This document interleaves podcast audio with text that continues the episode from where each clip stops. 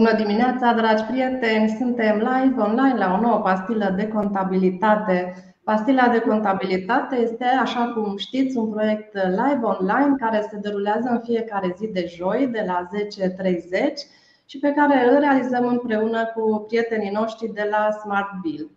Astăzi vom discuta despre contabilitatea PFA-urilor, a întreprinderilor individuale sau familiale, iar invitata noastră de astăzi este Nicoleta Petean, economist cu experiență bogată în diverse domenii economice, inclusiv în cel bancar. Nicoleta este totodată antreprenor, dar și fondatoarea proiectului educațional Cifre pentru Antreprenori, Bine ai venit, Nicoleta! Mă bucur foarte tare că ai acceptat invitația noastră de a participa la pastilă. Bună dimineața, Delia, și eu mă bucur de invitație și uh, să continuăm cât mai multe proiecte împreună. Dragi prieteni, vă rugăm să ne adresați întrebări, așa cum știți, pe toate canalele, pe YouTube, pe pagina de Facebook sau în mod anonim pe acel link care figurează în primul comentariu pe pagina de Facebook a Smartville. Uh, și acum uh, să trecem la întrebările noastre legate de PFA-uri. Știu că sunt multe, vom încerca să acoperim câte putem în, uh, în, această, în acest live. Nicoleta, ce obligații au PFA-urile legate de ținerea contabilității și, practic, cine poate să țină contabilitatea unui PFA în România acum? Obligațiile sunt diferite în funcție de opțiunea PFA-urilor, de uh, opțiunea lor uh, de calcula a venitului net. Astfel, știm că sunt două opțiuni, uh, calculul venitului net în funcție în sistem real sau cu normă de venit. Astfel, PFA-urile care au optat pentru norma de venit uh, nu au obligația ținerii contabilității, au obligația doar a completării registrului de evidență fiscală, doar cu partea de venituri. Uh, astfel, pentru ele este mai simplu. Uh, dacă totuși PFA-urile au optat pentru calculul venitului net în sistem real, atunci ele au obligația ținerii Uh, contabilității, de fapt a conducerii contabilității în partidă simplă. Dar pot opta și pentru conducerea contabilității în partidă dublă, cum țin și societățile comerciale, dar asta nu este o obligație, este o opțiune de a lor. Um, deci au obligația organizării uh, contabilității în partidă simplă, cele în sistem real.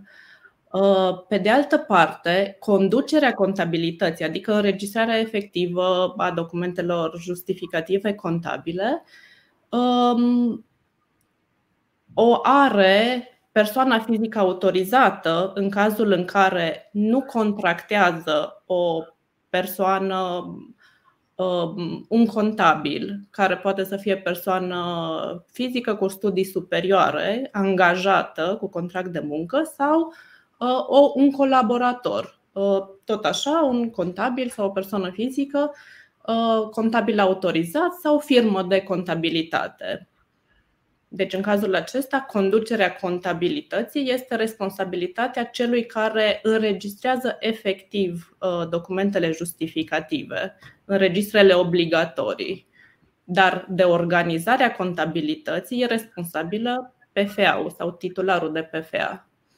Uh, ce vreau să mai precizez este că uh, noi acum vorbim de PFA-uri, dar uh, aceleași obligații ca și PFA-urile le au și întreprinderile individuale și întreprinderile familiale, precum și um, mm, avocații, notarii, deci profesiile liberale. Da care se înregistrează conform legilor specifice fiecarei profesii liberale.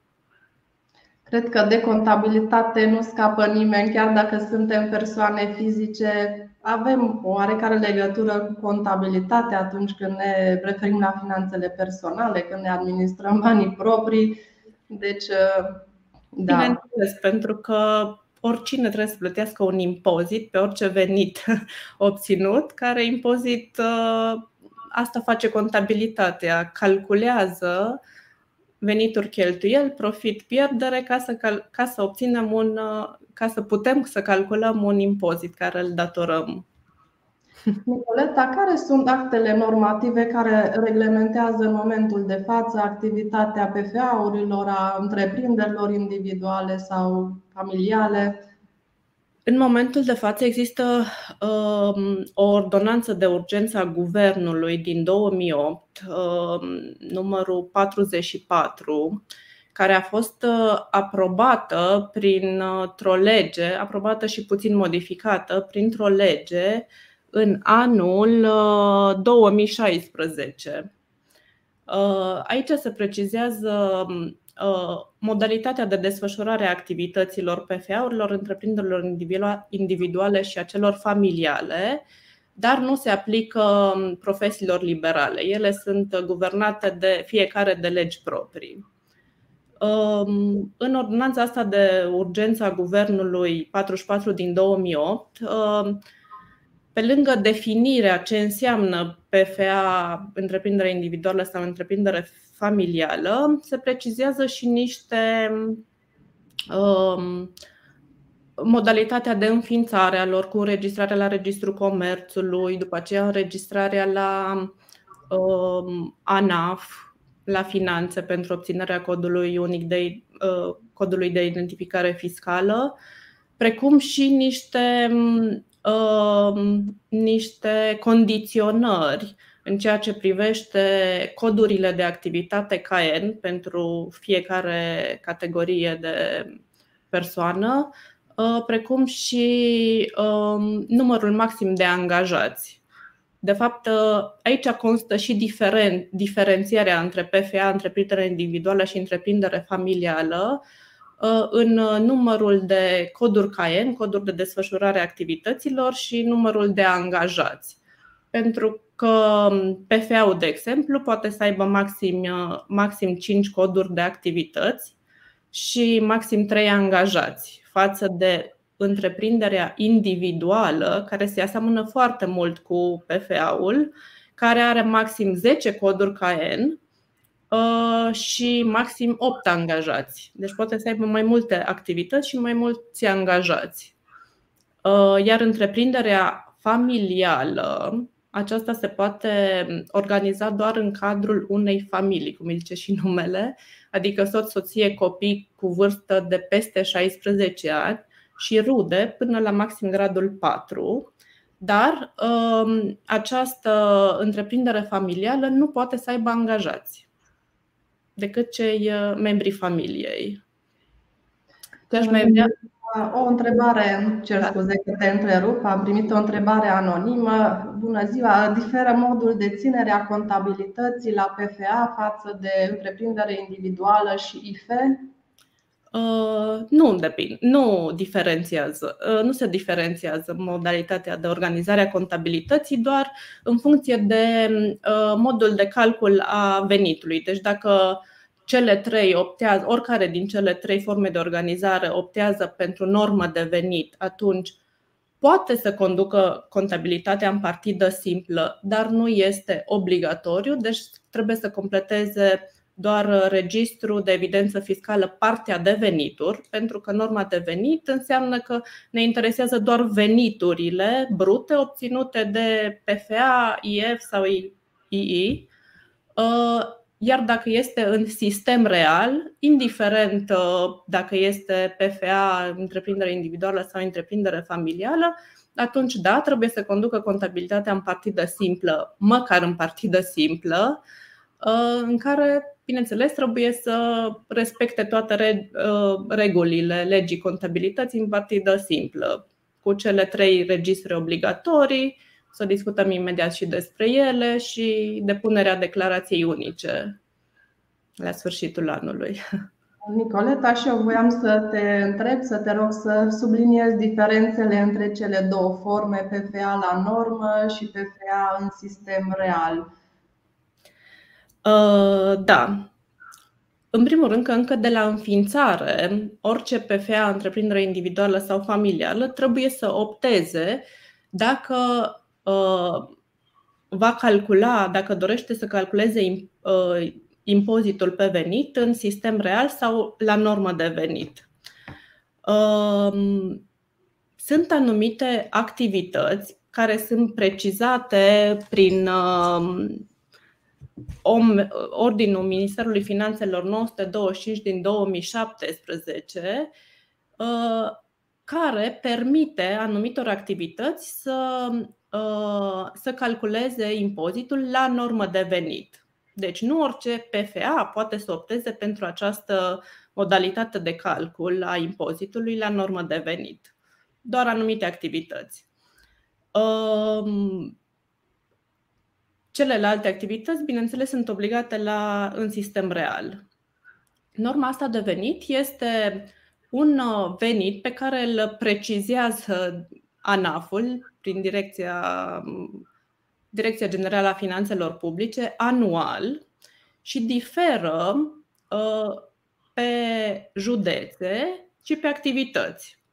Adică, de exemplu, dacă luăm uh, în construcții, vă zic acum o activitate, nu știu dacă este sau nu la normă de venit, dar vă dau un exemplu.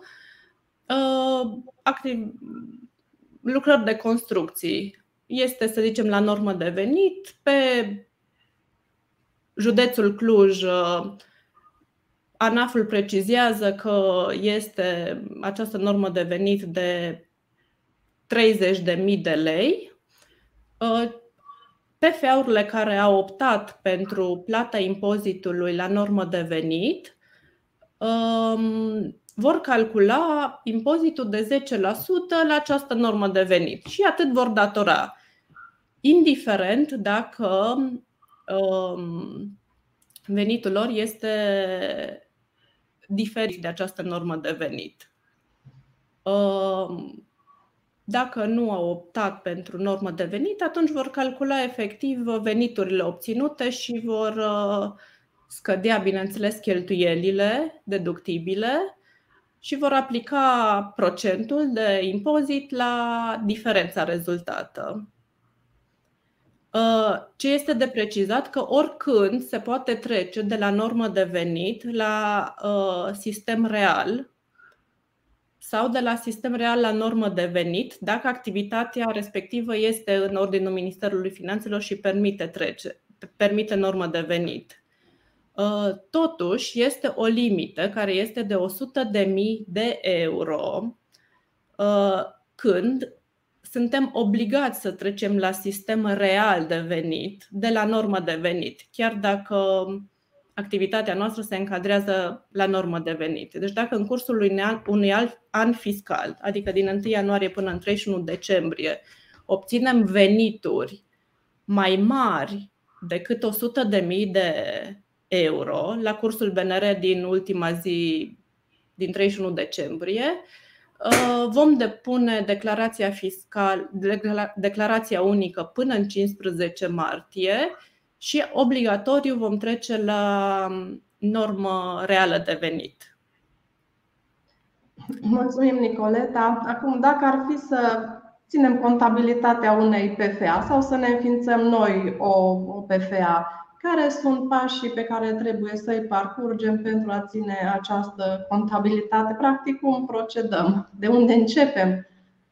Uh, după ce ne-am înregistrat la Registrul Comerțului și am obținut codul unic de înregistrare și ne-am înregistrat și la ANAF și am obținut codul de înregistrare fiscală, putem să facem contabilitate și să ne desfășurăm activitatea.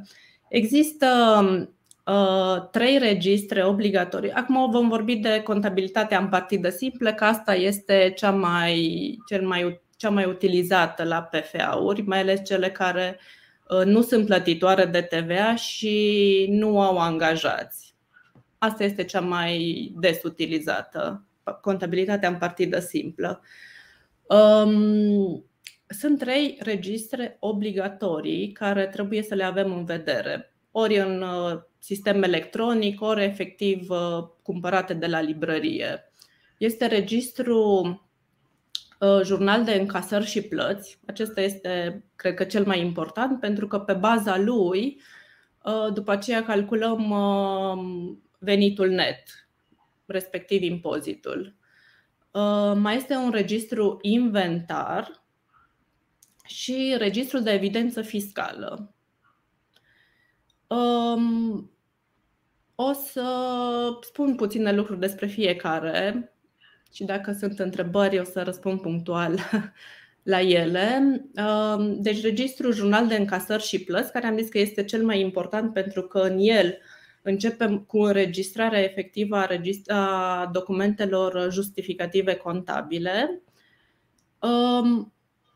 Um, este un document, este un uh, registru în care înregistrăm cronologic uh, toate operațiunile de încasări și plăți, cum îi și spune numele, atât cu cash, cât și, deci cu în numerar, cât și cele bancare.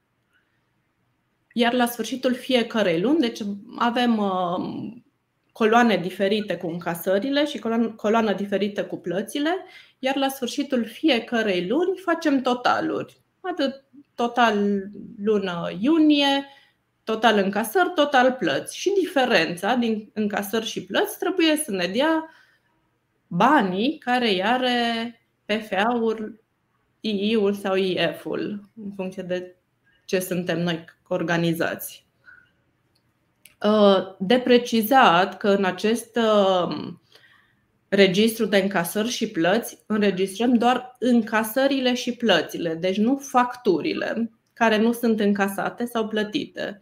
Deci documentele justificative sunt chitanțe, bonuri fiscale, uh, extras de cont bancar, dispoziții de încasări sau de plăți, nu facturi.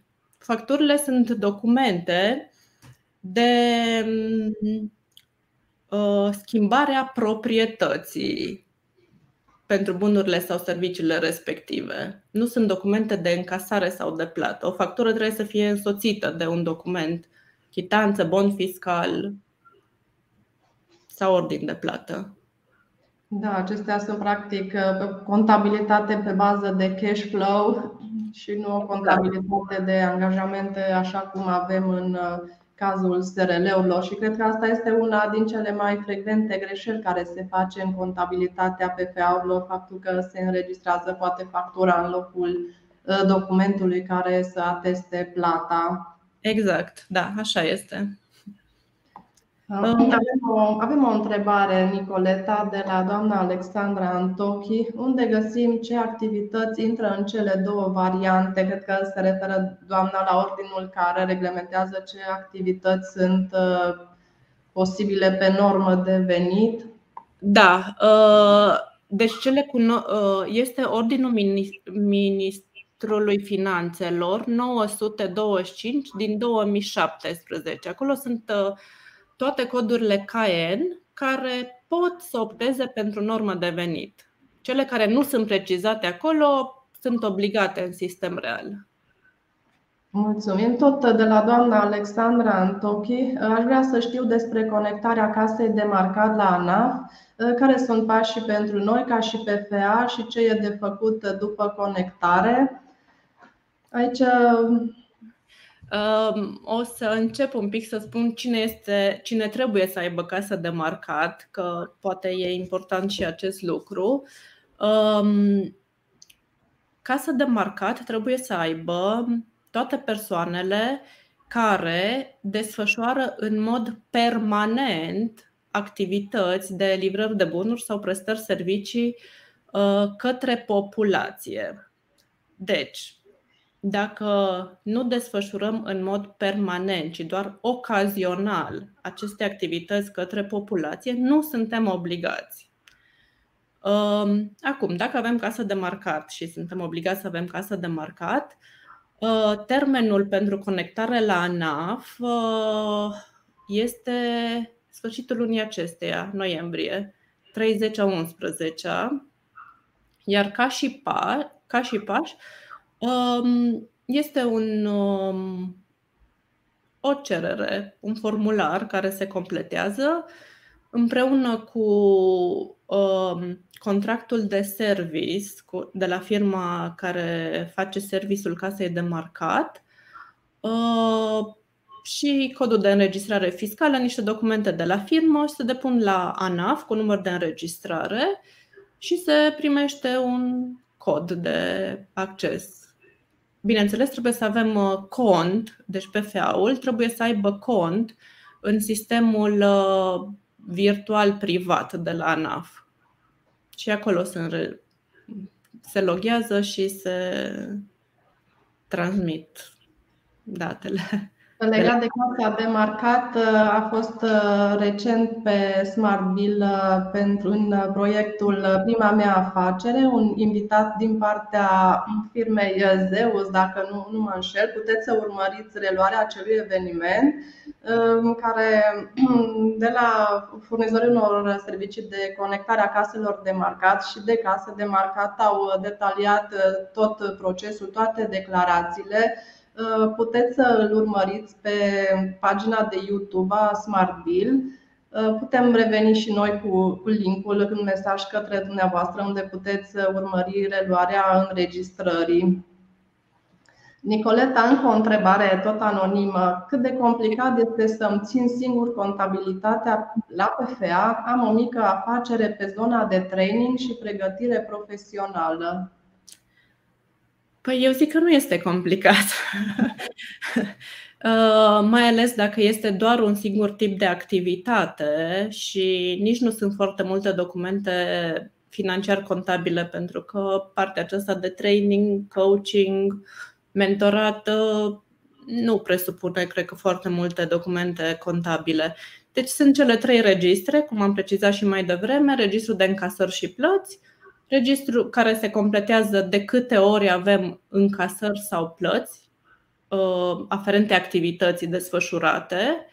Um, este registru inventar care se completează obligatoriu o dată pe an, în care se precizează toate uh, bunurile care le deținem, activele PFA-ului, uh, sumele de încasabilitate. Aici se înregistrează facturile, de fapt, sumele de încasat de la clienți, dacă am făcut facturi și nu le-am încasat încă, sau uh, datoriile către furnizor, că na, ne vine factură de la electrica, nu o plătim atunci și la sfârșitul anului sau când facem inventarierea, avem niște sume de plătit la furnizor. Se trec aceste datorii, care sunt pasive, uh, în acest registru inventar. Și ne rezultă la sfârșit uh, care este de fapt patrimoniul uh, PFA-ului sau întreprindere individuale. Um, iar după aceea, pe baza registrului de încasări și plăți, uh, completăm registrul de evidență fiscală, um, adică scoatem din uh, încasări veniturile care sunt impozabile marea majoritate sunt impozabile, respectiv um, uh, cheltuielile care sunt deductibile, le spunem, adică cheltuielile care sunt uh, aferente activității și care se scad din veniturile impozabile și calculăm venitul net. Uh, la acest venit aplicăm cota de impozitare și obținem impozitul care îl completăm acest, această sumă în declarația unică. Deci aceștia sunt cei patru pași pentru conducerea contabilității în partidă simplă. Deci registrul de încasări și plăți, registrul inventar, uh, registrul de evidență fiscală, în care calculăm venitul net și completarea declarației unice. Nu foarte complicat. Uh, o precizare mai vreau doar să spun. Uh, nu toate încasările sunt venituri impozabile.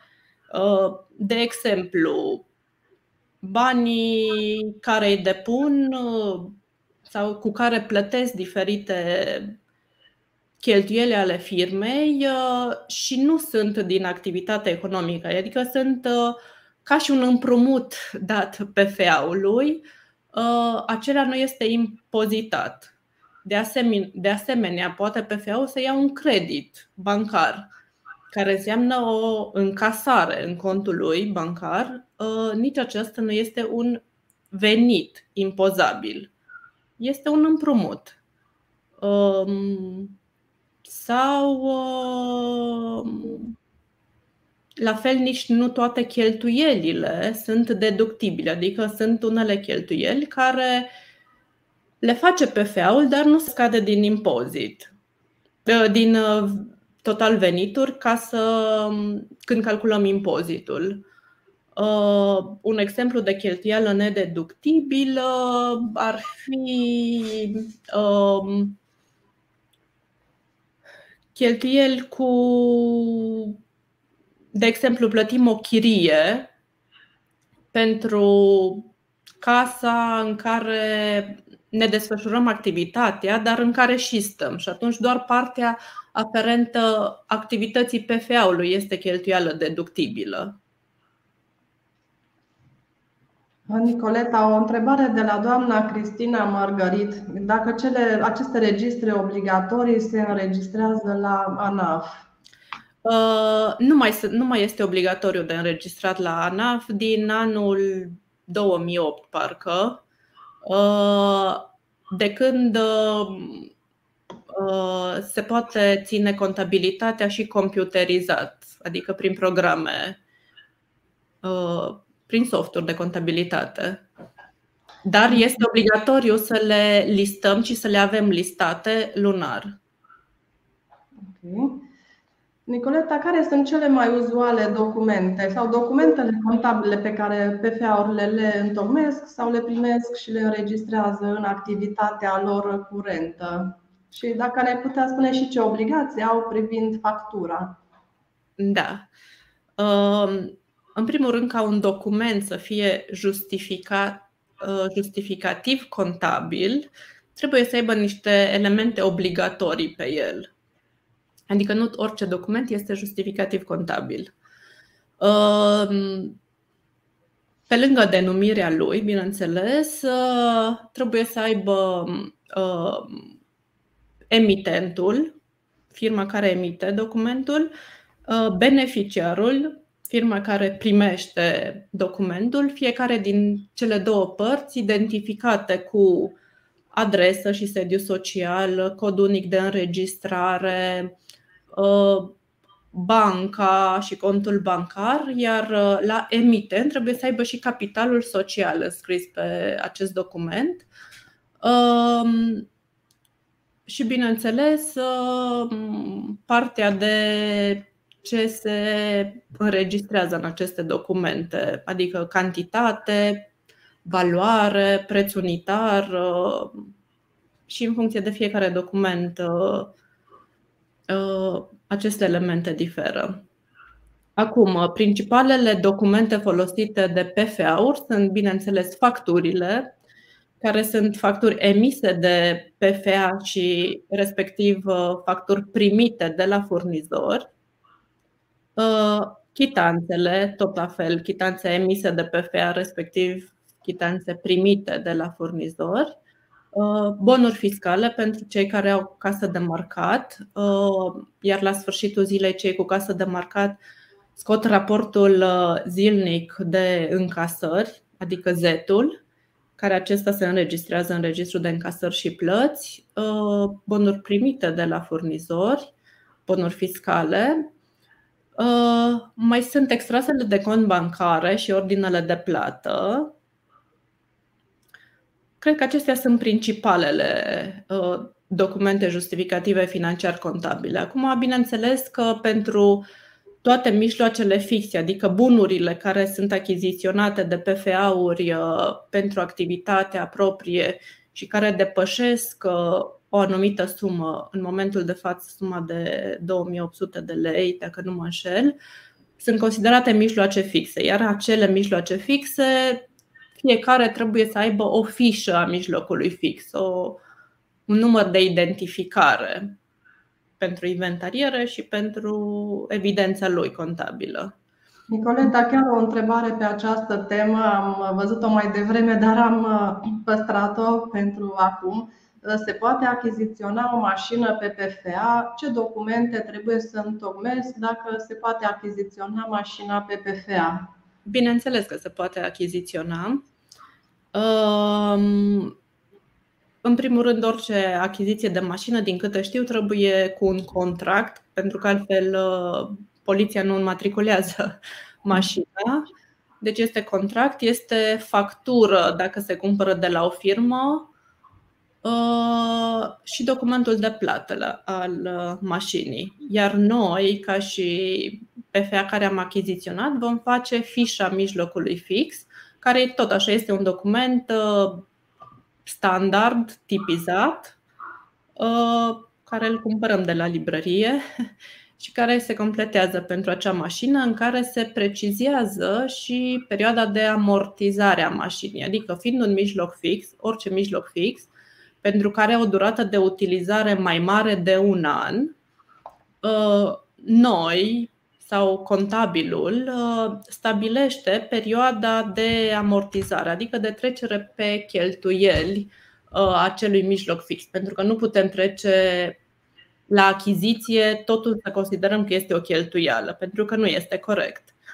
Și atunci, de exemplu, pentru mașini există o normă, o, o, un ordi, o normă de amortizare a mijloacelor fixe uh, care precizează pentru fiecare tip, pentru fiecare categorie de mijloace fixe uh, uh, perioada de amortizare. Și noi alegem perioada de amortizare. De exemplu, pentru mașini, cred că este între 4 și 6 ani. Da, așa este, 4-6 ani. Stabilim de la început pe, și precizăm perioada de amortizare pe acel uh, formular de fișa mijlocului fix și vom calcula lunar sau anual uh, cheltuiala cu amortizarea, care este deductibilă. Mulțumim, Nicoleta. Trecem acum în zona de taxe. Ce obligații fiscale are o PFA și cum se calculează aici oftăm când vorbim de taxe? Uh, da, uh, în primul rând este impozitul care toate PFA-urile sunt obligate să îl plătească în funcție de opțiunea de normă de venit sau uh, de în sistem real, în momentul de față, cota este de 10% din uh, norma de venit sau din uh, venitul net. Pe lângă asta, uh, PFA-urile care înregistrează venituri brute mai mari de 12 salarii minime brute pe economie datorează și CAS, adică pensie, și CASS, contribuția la sănătate. Uh, CAS de 25%, CASS de 10% în momentul de față. Deci cei care au peste 12 venitul brut, peste 12 salarii minime brute pe economie. Asta ne va influența la anul când crește salariul minim brut pe economie de la 2300 la 2550 deci va crește și această limită. Uh, deci cei care obțin uh, acest venit e obligatoriu să plătesc CAS sau CASS. Uh, cei sub această limită nu sunt obligați, dar pot opta să plătească și ei dacă, pentru a fi asigurați în sistemul de pensii sau sistemul de sănătate. Deci, ca și taxe, e 10% impozit pe venitul net sau pe norma de venit, CASS 10% și CAS 25%, iar cei care, PFA-urile care mai sunt și plătitoare de TVA, trebuie să plătească și TVA-ul. Nicoleta, avem și o întrebare pe această temă. Ce declarații trebuie să depună PFA-urile? Trebuie să fie vizate de un expert, de un contabil expert? Uh, nu, nu sunt obligatoriu de uh, vizat de un expert contabil, um, dar dacă contabilitatea este condusă de un expert contabil sau contabil autorizat, atunci da, el va semna și uh, declarația și este responsabil de conducerea contabilității. Dar dacă PFA-ul optează să-și conducă singură contabilitatea, atunci uh, ea este responsabilă de uh, toate datele înscrise în, acel, în declarația unică și poate, bineînțeles, singură să depună. Mai preluăm o întrebare. Dacă un PFA își angajează un contabil, va răspunde acesta în fața unui control ANAF? Uh, da, răspunde contabilul în fața unui control ANAF, uh, dar tot PFA-ul este răspunzător de uh, organizarea contabilității. În sensul că dacă nu sunt arhivate sau nu sunt toate documentele justificative la registrul de încasări și plăți, Ă, atunci este PFA-ul responsabil. În schimb, dacă nu sunt înregistrate corect în registrul de încasări și plăți documentele justificative, atunci este responsabil contabilul, cel care le înregistrează. O altă întrebare se referă la, la ce ar trebui să se aștepte un PFA în cazul unui control de la ANAF. Ă, în primul rând, la controlarea registrului de încasări și plăți uh, și a documentelor justificative care stau în spatele acestui registru de încasări și plăți. Uh, se verifică, bineînțeles, și registrul de evidență fiscală, uh, pornind de la acest registru de încasări și plăți și, în ultimul rând, și registrul de inventariere se poate verifica. Acum depinde și de uh, tematica controlului. Avem o întrebare uh, tot anonimă. Dacă deschid un PFA și merg pe varianta să am contabil, cât ar costa un contabil și cât de des ar trebui să-i duc actele? Cred că la a doua parte a întrebării am putea să răspundem. Da. Um, actele Uh, eu recomand să se ducă lunar, pentru că registrul de încasări și plăți, în registrul de încasări și plăți se fac um, totaluri lunare. E drept că declarația unică se, se depune anual, deci o dată pe an. Um, dar ca să fim consecvenți și ordonați, e bine lunar să ducem actele contabilului. Uh, pentru asta și pentru că, pe lângă să fim ordonați și consecvenți, uh, putem oricând să avem uh, control de la ANAF și ne poate controla până la zi documentele. Nicoleta, de la doamna Daniela Costea, Referitor la speța anterioară cu mașina, știu că ai, ai mai răspuns. Plata mașinii se scade o singură dată din venitul brut sau doar cota parte din amortizare? Doar cota parte din amortizare se scade. Avem o întrebare de la, de la doamna Ileana uh, Manea. Dacă este pensionar, se mai plătește CAS? Aici uh, nu, știu că nu se mai plătește CAS-ul respectiv. Nicoleta, încă o întrebare. Pot să dețin da. un PPA, să fiu și salariat și să am și o SRL? Da, sigur, se poate. Toate trei se poate să le avem. Ce plafoane fiscale se aplică PFA-urilor în momentul de față în România? Uh, cred că cele mai importante sunt uh, cele referitoare la uh, plafonul referitor la TVA. Dacă obținem venit brut într-un an fiscal peste 88.500 de euro, obligatoriu trecem la plătit, să fim plătitori de TVA și ca și PFA. Mai este plafonul de 100.000 de euro care, tot așa, dacă îl atingem într-un an fiscal și suntem la normă de venit, obligatoriu trecem la uh, calculul uh, impozitului la, în sistem real uh,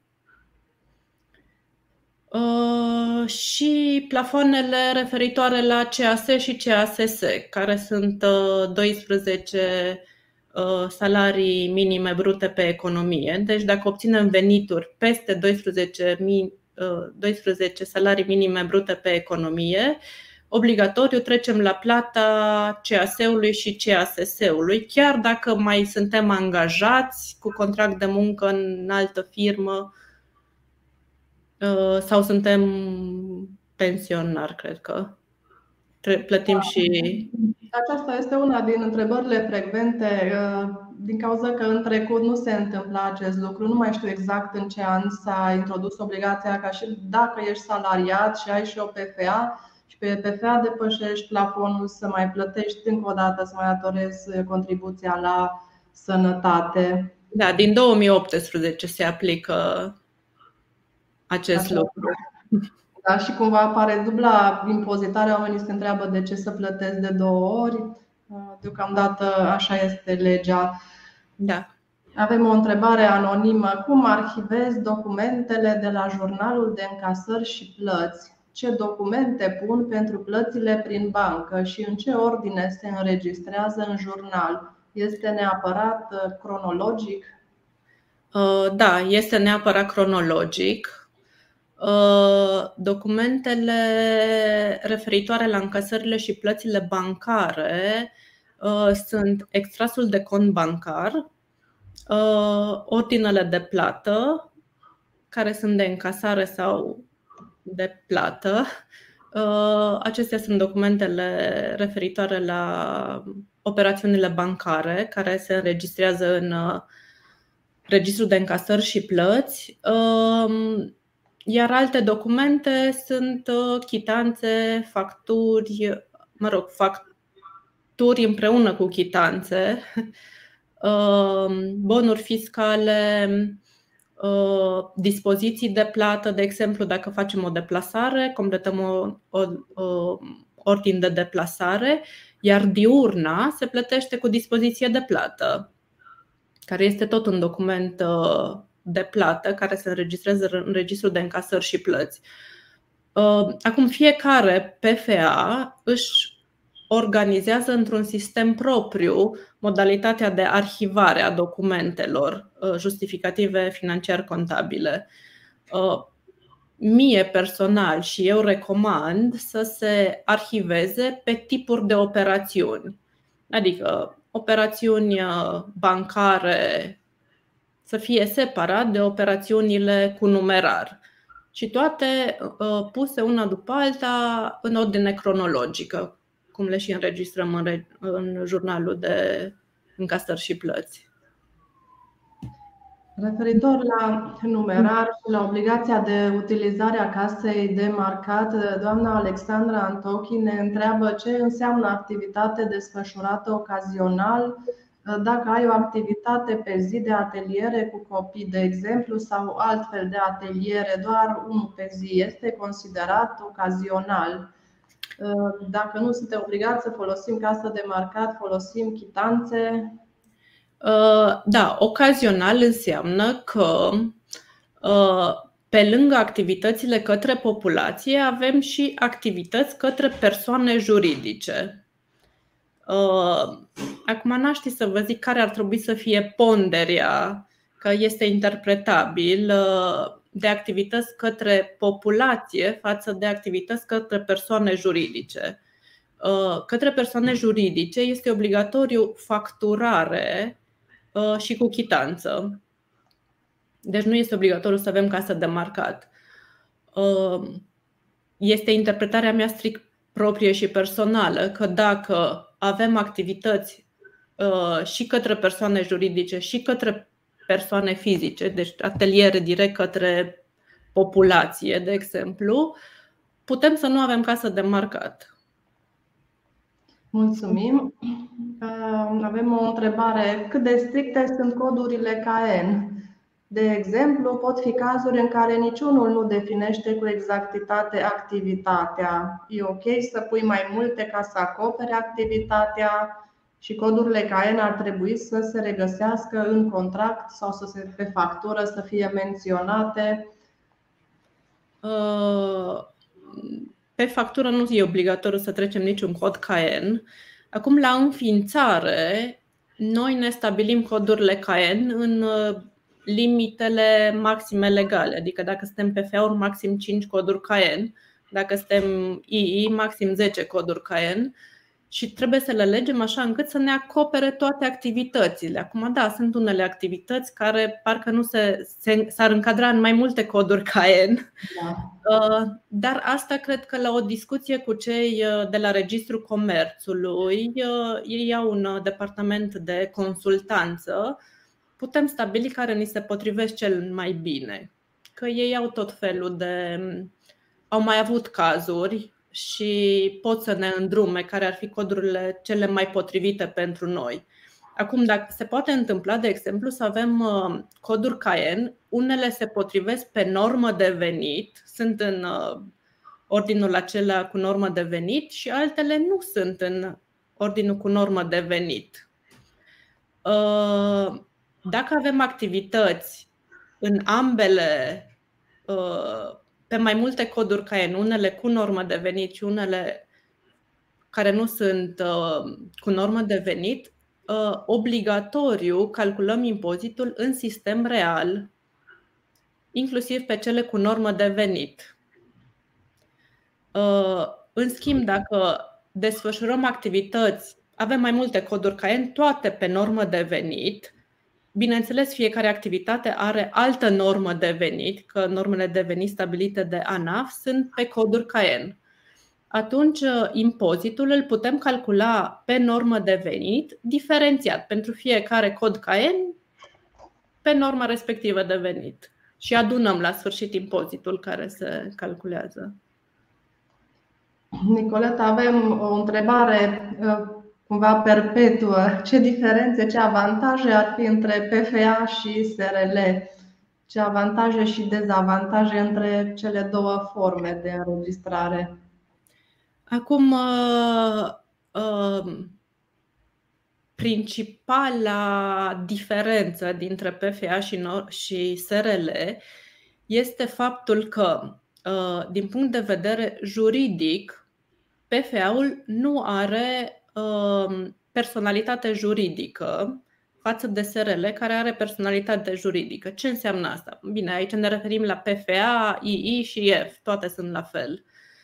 Asta înseamnă că patrimoniul titularului de persoană fizică, uh, persoanei care are II sau uh, persoanelor din IF deci patrimoniul lor personal se identifică cu, pers- cu patrimoniul PFA-ului, II-ului sau IF-ului. Față de SRL, unde patrimoniul asociațiilor, adică bunurile personale pe numele asociațiilor, nu se identifică, n-au nimic de a face cu patrimoniul firmei, a SRL-ului. SRL-ul răspunde doar în limita capitalului social respectiv a capitalului propriu în fața creditorilor. Uh, problema asta se pune la lichidare sau la intrare în insolvență sau faliment. Uh, când creditorii, deci dacă avem datorii în cazul SRL-ului, creditorii se pot îndrepta doar asupra patrimoniului SRL-ului, cât e el acolo, Uh, iar în cazul uh, PFA-ului, II-ului sau IF-ului se pot îndrepta și asupra bunurilor proprii a titularului de PFA sau II. Asta este, cred că, principala diferență din punct de vedere juridic între cele două. Uh, pe de altă parte, mai sunt diferențele în ceea ce privește codurile CAEN. La SRL pot fi nenumărate, adică pot fi tot nomenclatorul de coduri CAEN la PFA maxim 5, la II maxim 10. Din punct de vedere al angajaților, SRL-ul uh, poate să aibă câți angajați dorește, PFA-ul uh, maxim 3 angajați, II-ul maxim 10 angajați, iar întreprinderea familială nu are voie la angajați. Și din punct de vedere al contabilității, SRL-ul este obligat să conducă contabilitatea în partidă dublă, care e puțin mai complicată decât uh, partida simplă, care sunt obligați să o țină PFA-urile sau II-urile sau IF-urile. Cred că astea sunt așa în mare diferențele dintre cele două și care trebuie cântărite. Da, contul bancar al unui PFA uh, este același cu contul bancar al persoanei fizice, adică poate fi același cu contul uh, bancar al persoanei fizice sau trebuie să deschidem un cont bancar separat? Cum ar fi cel mai bine? Uh, mai bine ar fi să deschidem un cont, un cont separat pentru PFA, dar din punct de vedere legislativ nu avem nicio obligație să deschidem uh, acest cont separat. Uh, este mai bine pentru că putem evidenția mult mai ușor uh, încasările și plățile persoanei fizice autorizate, uh, încasările și plățile bancare, bineînțeles, în acest cont, decât să scoatem din contul nostru, din contul personal, unde sunt și încasări și plăți personale, Uh, încasările PFA-ului. De asemenea, dacă cumva nu ne plătim obligațiile la bugete, la bugetul de stat sau la bugetul asigurărilor sociale pe PFA, uh, ANAF-ul ne pune poprire pe contul personal uh, dacă nu avem cont special pentru PFA.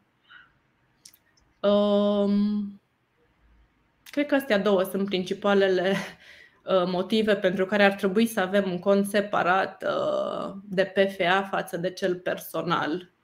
Chiar dacă și banii personali la o adică ne pot fi um, ne pot fi atacați sau uh, pot fi urmăriți, da, pentru pentru plata datorilor de către PFA. Avem încă o întrebare. În cazul unui PFA se pot emite atât bonuri cât și chitanțe? Bineînțeles. Uh, bonuri uh, emitem către populație dacă avem casă de marcat fiscală, iar uh, pentru persoane juridice sau pentru încasările în bancă, chiar de la persoane fizice, obligatoriu să emitem factură. Mulțumim. Încă o întrebare. În momentul de față e mai avantajos din punct de vedere fiscal să ai un SRL sau un IIPFA în România? Acum depinde. Depinde de ce venituri, de uh, suma veniturilor brute care um, de fapt nici nu de suma veniturilor brute, ci de, sum, de venitul net anual, adică venituri brute minus cheltuielile deductibile. SRL-ul are două opțiuni de plată a impozitului. Impozitul pe venit micro-întreprindere, dacă suntem micro-întreprindere, respectiv 1% dacă avem angajați, 3% dacă, ave, dacă nu avem angajați din, venit, din cifra de afaceri Uh, sau impozitul pe profit de 16%, SRL-ul. Uh, PFA-ul, după cum am zis, plătește 10% din uh, venitul net sau din norma de venit. Acum trebuie să ne facem niște calcule. Dacă acești 10% din normă sau din venitul net e mai avantajos față de 1 sau 3% din cifra de afaceri la SRL, sau dacă suntem numai că puține micro-întreprinderi plătesc impozit pe profit de 16%. Clar, de că 16% e mai avantajos 10%. Da. Nicoleta, o încă o întrebare. E ultima întrebare. Dacă cele trei registre le ținem electronic, mai sunt obligatorii și pe registre tipărite sau le listăm lună de lună din programul de contabilitate? Doar le listăm din programul de contabilitate și le semnăm, le ștampilăm, adică facem tot ce trebuie, ce scrie pe ele și e suficient, nu mai trebuie completate și formularele de la tipizate. Și am zis că e ultima, a mai apărut o întrebare între timp de la doamna Gabriela Mihailescu. Registrul de casă trebuie întocmit? Persoana uh, PFA-ul nu au registru de casă, doar SRL-urile, societățile comerciale. PFA-urile au registru de încasări, registru jurnal de încasări și plăți. E, se aseamănă cu registru de casă de la SRL-uri, doar că la SRL-uri registrul de casă înregistrează doar încasările și plățile cu numerar iar Registrul Jurnal de Încasări și Plăți al PFA-ului înregistrează atât încasările și plățile cu numerar, cât și cele bancare din contul bancar. Mulțumim, Nicoleta. Iată că am ajuns la finalul acestui live. Desigur că avem multe întrebări, subiectul e vast și spețele concrete sunt foarte diverse. Îți mulțumim pentru disponibilitatea de a veni azi aici și pentru toate informațiile împărtășite cu noi. Mulțumesc și eu uh, de invitație și uh, mă bucur că am putut fi prezentă și să răspund la întrebări. Dacă mai sunt întrebări, pot să răspund uh, eventual ulterior pe pagina de Facebook Cifre pentru Antreprenori. Mulțumim, dragi prieteni, o zi bună tuturor, la revedere! La revedere!